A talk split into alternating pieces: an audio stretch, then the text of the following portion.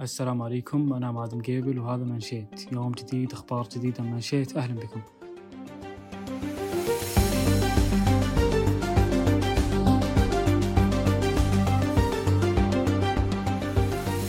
في حلقة اليوم راح نتحدث عن رؤية العلا واستراتيجية قطاع الرياضة وآخر الفعاليات الرياضية اللي احتضنتها العلا هذا العام. تحولت العلا إلى وجهة عالمية للرياضات المتنوعة، وكل فترة تتألق بمشاريع جديدة، آخرها ما أعلنت عنه الهيئة الملكية وهو تدشين مسار الدراجات الهوائية اللي يمتد إلى مسافة 45 كيلو متر. التدشين ضمن سباق حماسي شارك فيه 200 متسابق ما بين أعضاء نادي الدراجي العلا والهوى من أهالي والسكان المحافظة، إضافة إلى 150 طالب في مسارات مخصصة لتعزيز مهارات الدراجين المبتدئين والمحترفين على حد سواء. أما عن تفاصيل حفل التدشين، أعلنت إدارة نادي العلا عن توفير أكثر من 1000 دراجة هوائية تمنح للمشاركين إذا اجتازوا اختبارات القيادة، كما تتضمن حصص تعليمية حول إجراءات السلامة على الطرق.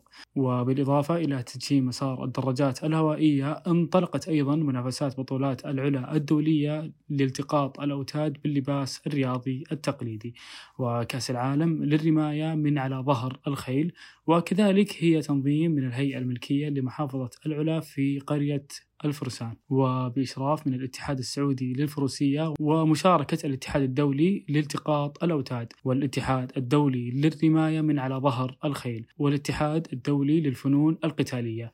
ويعكس هذا الحدث أيضا التزام العلا بتعزيز موقعها بوصفها مركزا رائدا للفعاليات الرياضية المتميزة للخيل، وتوسيع نطاق عروضها للزوار والسكان المحليين، وتسليط الضوء على العادات والتقاليد وتاريخ الخيول في المنطقة.